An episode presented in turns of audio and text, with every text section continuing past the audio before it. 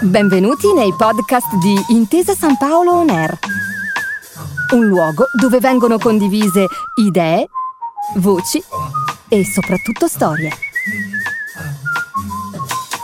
Buon ascolto.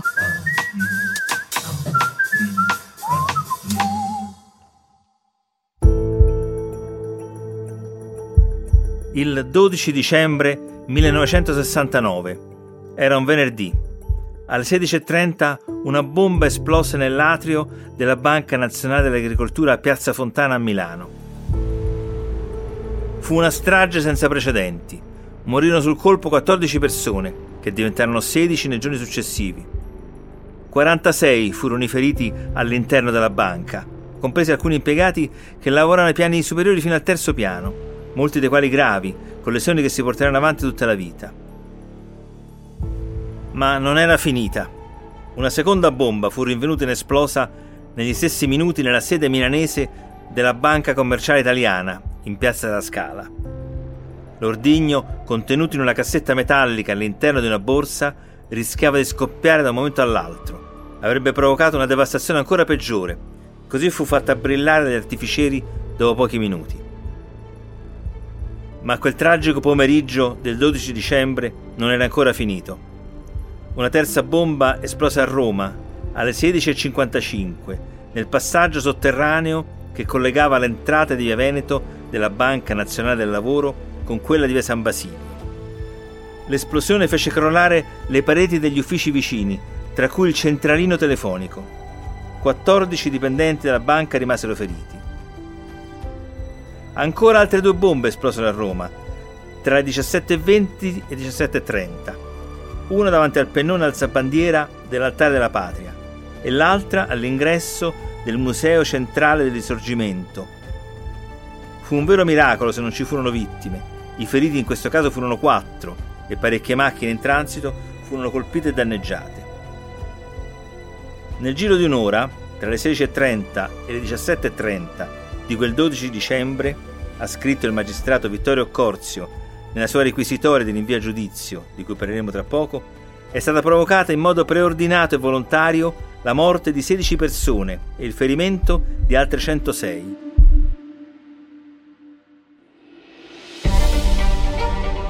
Mi chiamo Eugenio Corzio, di lavoro faccio giornalista e mi occupo di economia, ma questa volta vi racconto una storia personale, che personale non è perché è la storia di mio padre, Vittorio Corzio, il primo magistrato ad essere ucciso dal terrorismo politico a Roma. Le sue indagini si sono intrecciate con alcuni dei capitoli più bui della storia del nostro paese. Il podcast che state ascoltando si intitola Storia di un giudice ed è realizzato dalla Fondazione Vittorio Corzio per Intesa San Paolo On Air. Questa è la puntata sulla strage di Piazza Fontana.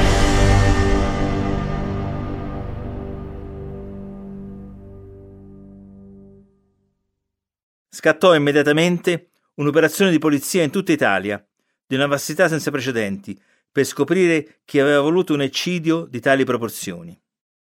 Il tutto coordinato come sempre dalla magistratura.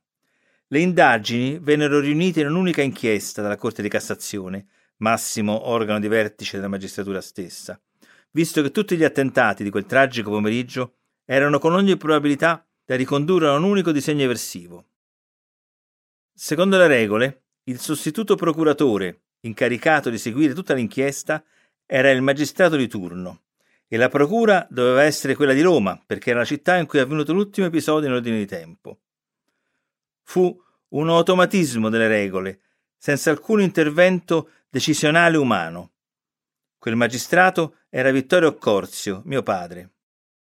Nessuna motivazione potrà mai giustificare un delitto così infame, vile e gratuito, scriverà il giudice Occorzio nella requisitoria con cui un anno dopo chiudeva le indagini e si avviava al processo.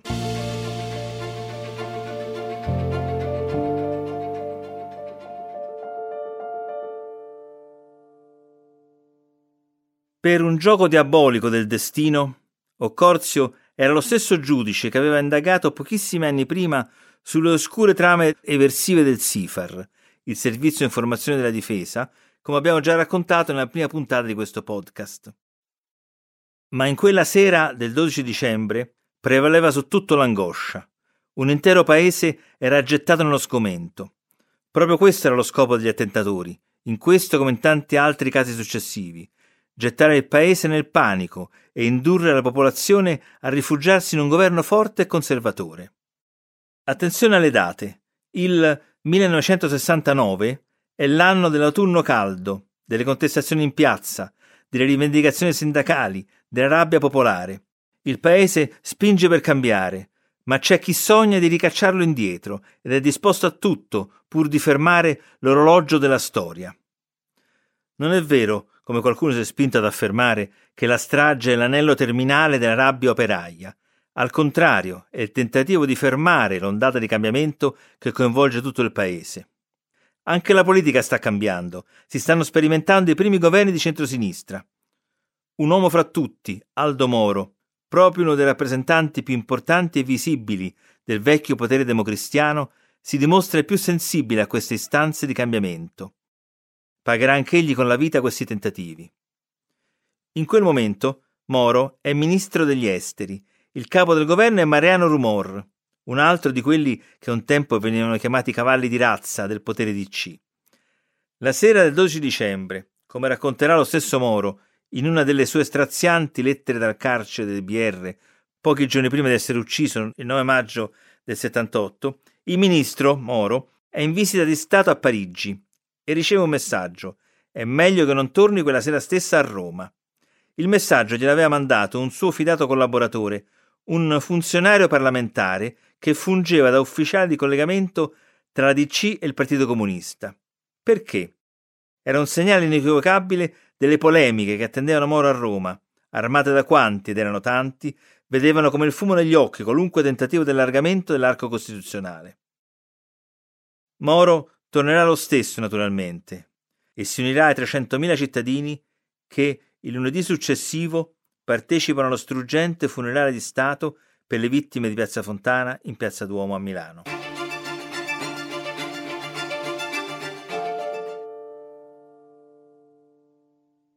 Viene fatto ormai raramente, ma è sicuramente il caso di ricordare uno per uno i nomi delle 16 vittime innocenti di Piazza Fontana. L'elenco è tratto dalla stessa requisitoria con cui mio padre chiuse le indagini e avviò il primo processo per la strage, il primo di una serie infinita che andò avanti per quasi mezzo secolo. Ecco i nomi. Giovanni Arnoldi, Giulio China, Eugenio Corsini, Pietro Dendena, Carlo Gaiani, Carlo Garavaglia, Paolo Gerli, Luigi Meloni, Gerolamo Papetti, Mario Pasi, Carlo Luigi Perego, Oreste Sangalli, Carlo Silvia, Attilio Valè, Angelo Scaglia, Calogero Galatioto. Questi ultimi due morti in ospedale per le lesioni subite rispettivamente il 25 dicembre, giorno di Natale, e il 2 gennaio 1970.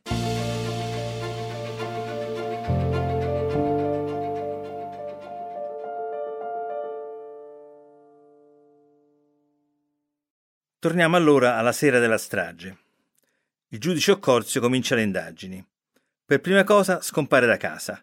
Ricordo nitidamente il terrore insieme alla determinazione nei suoi occhi e lo sguardo affettuoso ma preoccupato con cui salutò tutti noi in famiglia. In seguito scoprimmo che era andato subito a Milano con il treno della notte, poi di nuovo a Roma con una pantera della polizia e di nuovo a Milano dormendo a volte nelle questure, a volte non dormendo per niente, travolto da queste indagini dove si trovava lui da solo a fronteggiare una tragedia immane e un destino crudele, con gli occhi dell'intero paese rivolti su di lui e sugli apparati polizieschi che lavoravano al suo fianco. A questo punto è opportuno ricordare ancora una volta che siamo nel 69 e in quell'epoca il magistrato inquirente lavorava sia alle indagini sul campo, ma doveva affidarsi più di quanto accade oggi alle informazioni che gli passavano i corpi di polizia e nel caso di reati particolarmente gravi come questo, appunto i servizi di sicurezza, i servizi segreti, insomma. Intendiamoci, di regola la polizia e i carabinieri indagavano bene, allora come oggi, anzi benissimo, ma in questo caso avvenne qualcosa di diverso e di strano, qualcosa che nessuno ancora oggi, più di mezzo secolo dopo, è riuscito a interpretare fino in fondo. Le indagini si orientarono subito sugli anarchici e fu arrestato entro pochi giorni Pietro Valpreda, sospettato di essere l'esecutore della strage, insieme con un gruppo di suoi compagni di circolo. Nelle sentenze della magistratura di molti anni dopo sta scritto che fu un depistaggio e le sentenze si rispettano, ma nessuno è riuscito a ricostruire con esattezza il disegno di fondo, a identificare tutti i partecipanti e la loro parte in commedia. L'unica certezza è la buona fede di mio padre, che era mosso solamente dalla ricerca della verità. L'incognita irrisolta rimane quella centrale. Non si è mai saputo, e tutt'oggi che sono passati quasi 54 anni rimane un mistero, chi mise materialmente la borsa con la bomba sotto quel bancone della Banca dell'Agricoltura e anche chi collocò tutte le altre bombe, esplose o no. E questo malgrado una serie infinita di processi, otto per la precisione, in quattro sedi diverse, Roma, Milano, Bari e Catanzaro. L'unico concetto chiaro e incontrovertibile è che gli attentati furono voluti e organizzati dai neofascisti di ordine nuovo, con la copertura di imperscrutabili apparati deviati dello Stato, come ha confermato il Presidente della Repubblica Sergio Mattarella, il quale in più di un'occasione ha ricordato che la verità completa è ancora da perseguire. A volere la strage è stato ordine nuovo, ha sentenziato la Cassazione nel 2005 e gli ideatori vanno identificati nella cellula padovana del gruppo terroristico, guidata da Franco Freda e Giovanni Ventura. Ma a quel punto non potevano più essere condannati perché in uno dei tanti processi precedenti, nel 1987, erano stati assolti dalla medesima accusa. Le nuove indagini successive a quella data invece hanno confermato il loro coinvolgimento. Ma loro sono solo gli organizzatori.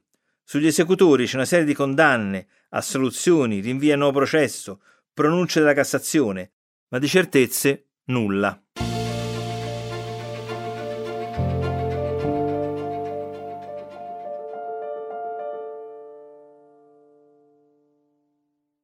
Torniamo ancora una volta a quei giorni. Inizialmente le indagini si irradiano ad amplissimo raggio. Gli organi di polizia vagliano attentamente e perquisiscono le sedi di tutti i movimenti i cui membri avevano dato nel passato segnali di irrequietezza e in diversi casi di pericolosità. Tutto l'arco extraparlamentare, di destra e di sinistra, o meglio di ultradestra e ultrasinistra, è coinvolto nella caccia ai colpevoli. Il presupposto è che un'operazione come gli attentati del 12 dicembre, svoltasi su più fronti contemporaneamente, non può essere che il frutto del lavoro di un'organizzazione articolata e non certo di un singolo. Così la polizia perquisisce le sedi di gruppi che si chiamano Costituente Nazionale Rivoluzionaria, Gruppo Carroccio Fuan, Fuan è una sigla dell'ultradestra, Fronte Azione Studentesca, Fronte Nazionale e via dicendo.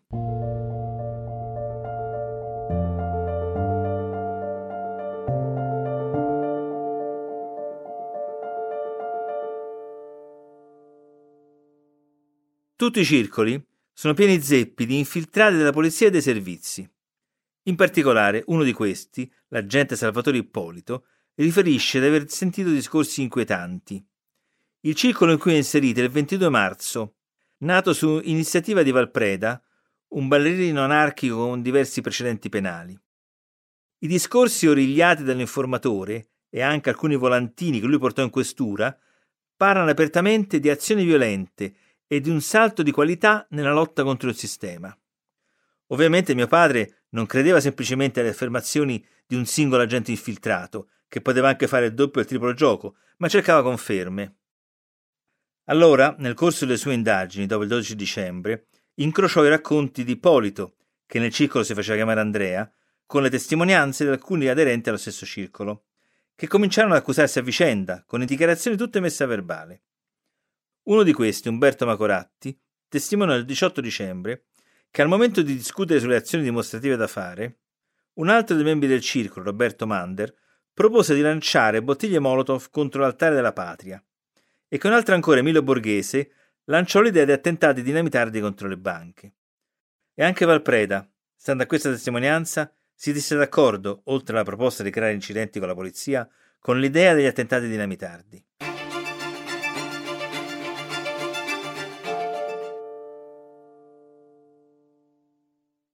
Il problema è che, come in un film di Ken Follett, nello stesso circolo 22 marzo c'è anche un altro infiltrato, stavolta dell'estrema destra, il cui obiettivo non è riferire alla polizia, ma indurre gli anarchici ad operazioni così estreme da attirare su di loro l'attenzione delle forze dell'ordine e quindi decretare il proprio suicidio giudiziario. Questo infiltrato si chiama Mario Merlino, è un esponente di Ordine Nuovo ed è soprattutto un luogotenente di Stefano delle Chiaie, uno dei più pericolosi terroristi di destra di tutti i tempi, fondatore di Avanguardia Nazionale, un gruppo sanguinario e spregiudicato che in seguito si fonderà con Ordine Nuovo. La storia a questo punto si intreccia come in tante spirali, ognuna delle quali finisce in un'altra spirale. Delle Chiaie è l'uomo che fornirà a Pierluigi Concutelli, pochi anni dopo, il mitra per uccidere mio padre, tirato fuori dall'arsenale dei terroristi franchisti spagnoli. Il generalissimo Franco, ricordiamo, è stato defenestrato nel 1975. Intervistato in una delle sue tante latitanze da Enzo Biaggi all'inizio degli anni Ottanta in un imprecisato paese sudamericano, delle chiaie alla domanda cosa ha provato quando hanno ucciso Corzio, ha risposto certo non mi è dispiaciuto.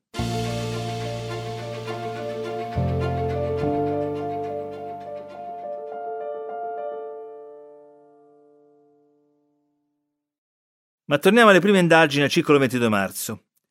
Il 16 dicembre, come si diceva, fu fermato per accertamenti Valpreda, insieme a un gruppo di altri aderenti al 22 marzo, e la sua foto uscì sul giornale con un eccesso, va detto, di accanimento dei media di allora.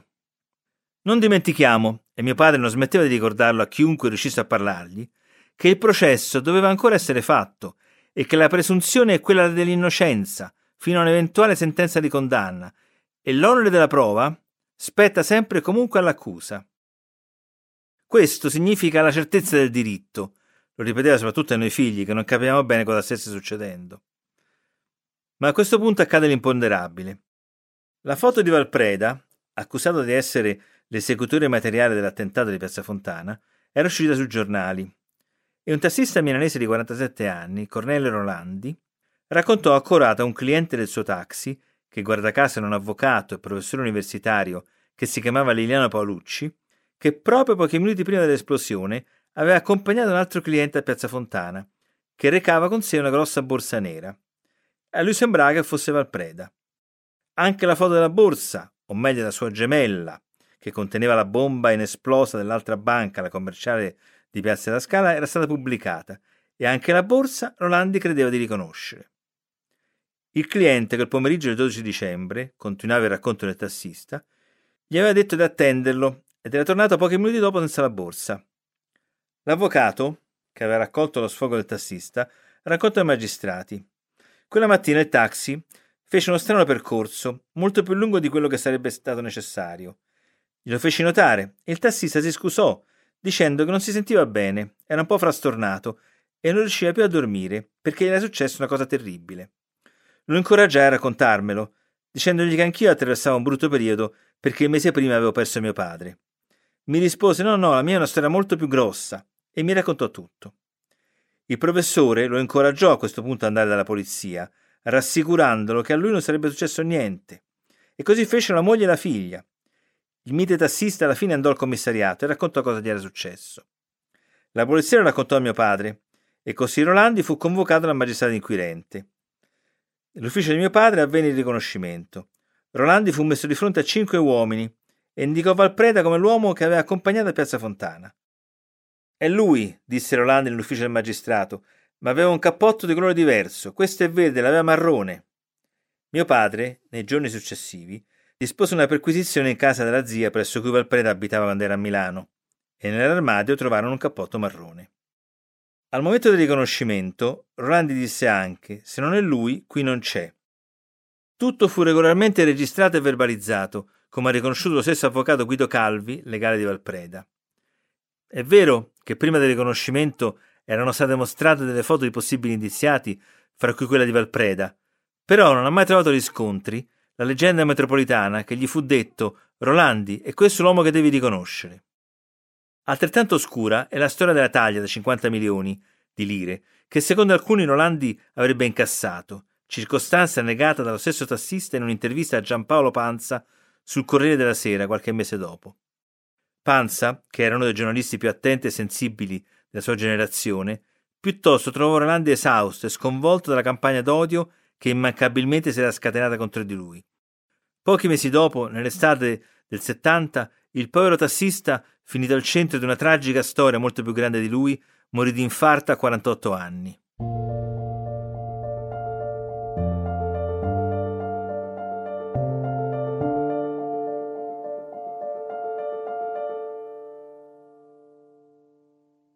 Quello del 1969 non fu un Natale come gli altri, lo ricordo perfettamente.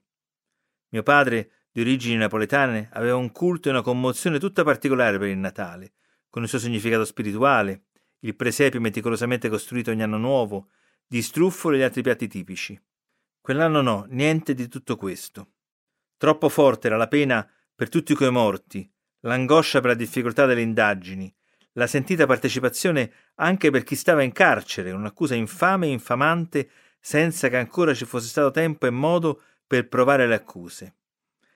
Erano indagini complesse, lunghe e soprattutto condotte, come ha scritto mio padre nella requisitoria di chiusura dell'inchiesta con il via giudizio, in un clima di crescente diffidenza.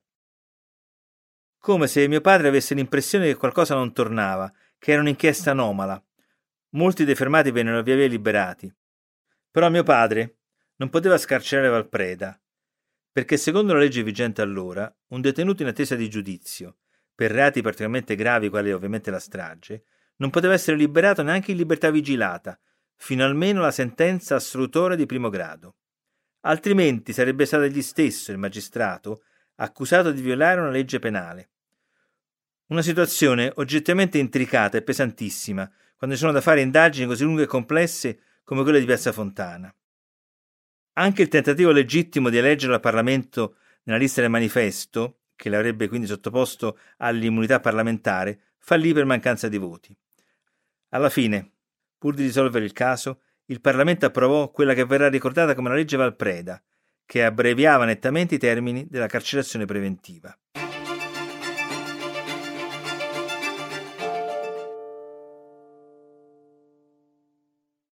Prima di rinviare a giudizio Valpreda e gli altri, con un'accusa così grave, mio padre studiò meticolosamente, come fa ogni bravo magistrato, l'ambiente in cui i sospetti si muovevano, le loro frequentazioni, i comportamenti, le eventuali incongruità. Ogni volta che saltava fuori un particolare, lui andava di persona a verificarlo, a parlare con i testimoni, a cercare riscontri.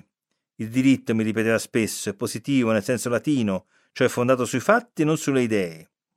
Così quando Valpreda stesso gli raccontò di un deposito di esplosivi sulla via Tiburtina, andò di persona con gli agenti di polizia a verificare. Ed effettivamente trovarono della terra smossa di fresco che indicava che era stato appena tirato fuori qualcosa.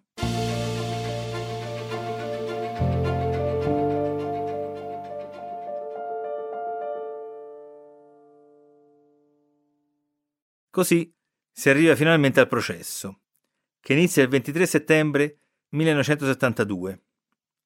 Mio padre siede sul banco dell'accusa. 18 gli imputati, di cui 10 per l'accusa più grave, quella di strage.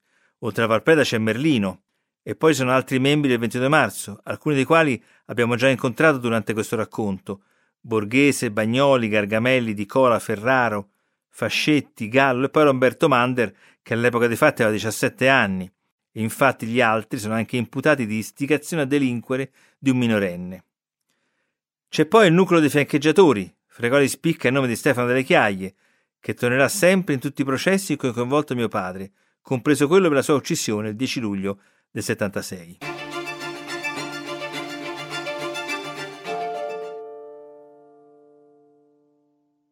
In quell'autunno del 72 il processo verrà bloccato dopo appena quattro udienze, per l'eccezione territoriale mossa da alcuni avvocati. La Cassazione lo trasferirà a Milano, e da qui per motivi di ordine pubblico nella remota sede di Catanzaro, quindi a Bari e così via. Saranno in tutto 18 i dibattimenti su Piazza Fontana. Nel frattempo, a partire dal 70, era partita l'inchiesta parallela condotta dai magistrati di Padova e Treviso, non a caso sedi lontane dal porto delle nebbie, come venivano chiamati la Procura di Roma, i servizi deviati, il famigerato ufficio affari riservati del Ministero degli Interni, tutti i luoghi in cui erano maturati i depistaggi di cui era stato vittima mio padre. Oggettivamente, anche assumendo che non c'entrassero con gli attentati del 69, gli anarchici del 22 marzo erano stati scelti bene, nemici del sistema, artefici di parecchi atti violenti nei mesi precedenti la strage, qualcuno con una spiccata vocazione bombarola. Però, per Piazza Fontana, a quanto ha stabilito infine la Corte di Cassazione nel 2005, innocenti. La Cassazione ha certificato che la strage attribuibile all'organizzazione eversiva di estrema destra Ordine Nuovo, guarda caso la stessa che pochi anni più tardi uccise mio padre. Ma sicuramente non è stato un caso. Così come non è stato un caso se la stessa Cassazione e poi la Commissione strage del Parlamento ha acclarato che la strage è stata ordinata con accordi collusivi con apparati istituzionali. Anche diversi neofascisti e perfino Fred e Ventura, di cui è stata accertata la responsabilità, sono entrati usciti dai processi. Le uniche condanne confermate in via definitiva sono quelle per condotte finalizzate al depistaggio di due ufficiali del SID, il Servizio Segreto della Difesa e il coinvolgimento dell'esperto di armi Carlo Di Gilio, un altro esponente di Ordine Nuovo, reconfesso e collaboratore di giustizia.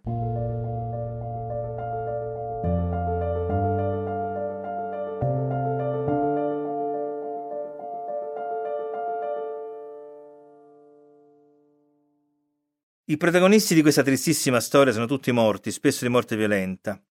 Gli accusati, soprattutto i neofascisti, sono scappati all'estero, poi catturati, poi evasi e di nuovo espatriati e così via. Delle Chiaie, poco dopo l'intervista a Biagi di cui parlavamo poco fa, venne arrestato a Caracas, dall'equivalente della nostra DIA. Trasferito in Italia, viene incarcerato a Rebibbia e di qui a Catanzaro, dove gli viene contestata nuovamente, l'aveva già fatto occorso in una prima indagine, l'accusa di strage nel sesto processo di questa saga infinita. Il 5 febbraio 1989 il pubblico ministero di Catanzaro ne chiede l'ergastolo, ma il 20 dello stesso mese viene assolto e scarcerato. Ad oggi, nonostante tutte le inchieste, non sono mai finiti in una sentenza i nomi degli esecutori materiali dell'attentato di Piazza Fontana. Le inchieste e i processi, ha ammonito il presidente Mattarella, non hanno condotto a una verità esaustiva. La domanda di giustizia non ha condotto a una definitiva risposta sugli autori materiali e i loro mandanti, ma ciò, ha aggiunto il Presidente della Repubblica, non può indurci a rassegnazione. Il Presidente ha usato proprio queste parole. Il percorso della verità va perseguito per giungere a un traguardo atteso dai familiari e da tutti gli italiani. Il valore del tenace e coraggioso lavoro di tanti servitori dello Stato è riuscito a disvelare sia la matrice neofascista, sia le gravi complicità nella vicenda di alcuni apparati deviati, ha concluso il Presidente. Sta di fatto che il nome dell'esecutore materiale, cioè di chi ha messo la bomba, il delitto di cui era stato originariamente accusato Valpreda, purtroppo non è mai stato conosciuto. Storia di un giudice è il podcast realizzato dalla Fondazione Vittorio Occorsio per Intesa San Paolo On Air. Scritto e raccontato da Eugenio Occorsio. Prodotto da Sirene Records per la Fondazione Vittorio Occorsio e Intesa San Paolo. Studio di registrazione Studio Colosseo. Studio manager Domenico Carillo. Segretaria di produzione Vittoria Francis. Tecnici del suono Luigi Carillo e Nicola Nolli. Post produzione Antonio Caruso. Per Fondazione Vittorio Occorsio Eugenio Occorsio, presidente e legale rappresentante.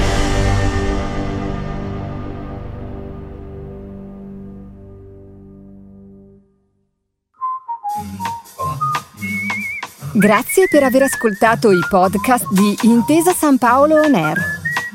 Al prossimo episodio.